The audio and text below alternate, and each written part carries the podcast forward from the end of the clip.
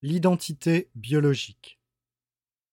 Chasseurs-cueilleurs autochtones, agriculteurs anatoliens, conquérants indo-européens, les trois populations ancestrales de l'Europe. La première appartenance de l'homme est biologique. Qu'on le veuille ou non, l'homme est en large part le produit de ses gènes.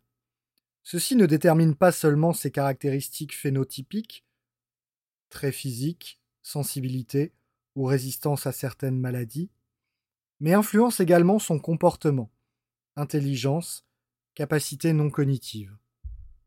Si chaque individu a un patrimoine génétique distinct, il serait faux de croire que ce patrimoine est purement individuel.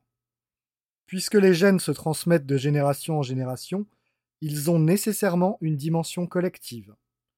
Nos gènes sont ceux que nous avons hérités de nos ancêtres. Il est donc bien illusoire de croire que nombre de nos caractéristiques physiques et mentales seraient soit aléatoires, soit le résultat d'un choix conscient. La biologie nous montre au contraire l'existence, au sein de l'espèce humaine, de multiples groupes de populations génétiquement distincts les uns des autres, et relativement homogènes sur le temps long. Ces groupes se distinguent naturellement par des caractéristiques phénotypiques propres. En ce sens, la biologie définit une appartenance ethnique de l'homme. Cette appartenance à des groupes génétiques distincts est le fruit d'une très longue histoire commune, spécifique à chaque population.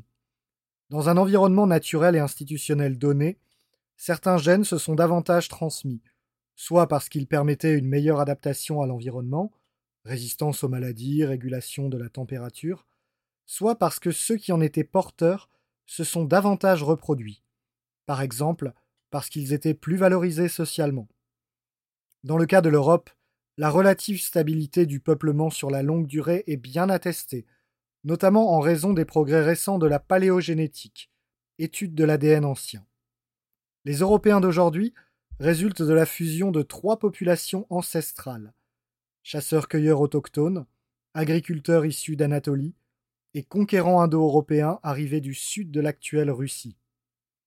Depuis le quatrième millénaire avant l'ère chrétienne, aucun apport nouveau significatif n'est venu modifier l'héritage génétique européen. Ceci dit, si l'homme est le fruit d'un substrat biologique, il ne s'y réduit évidemment pas. Tout d'abord, il est désormais bien connu que l'expression ou non de certains gènes chez un individu dépend en partie de l'environnement, ce que l'on nomme épigénétique. Ensuite, et plus fondamentalement, L'homme est un être de culture, de symboles, de sens. Contrairement à l'animal, dont les instincts et les outils nécessaires à la survie sont très développés dès le plus jeune âge, l'homme naît inachevé. Il n'est pleinement homme qu'après un long apprentissage, ce qui requiert la transmission de savoirs pratiques, mais aussi symboliques et culturels, notamment par le biais du langage. Rien de tout cela n'est gravé dans ses gènes, ce qui confère à la transmission d'un héritage culturel un rôle central dans la construction de l'homme adulte.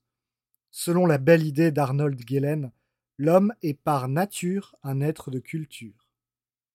Défendre l'identité d'un peuple, c'est donc défendre conjointement son héritage biologique et son héritage culturel, sans jamais la réduire à l'un ou l'autre de ces deux termes. Paradoxalement, après avoir nié de manière acharnée tout enracinement biologique des peuples, notre époque marquée par un effondrement de la culture les réduit désormais à leur caractéristique biologique la plus apparente blanc contre racisé. Qu'on le veuille ou non, plus le temps passe, plus les Européens que nous sommes sont condamnés à n'être vus que comme blancs. Tout l'enjeu pour nous est d'affirmer que nous sommes certes cela, mais que nous sommes bien davantage que cela. Si l'enracinement biologique est fondamental, il n'est que le premier cercle de l'appartenance.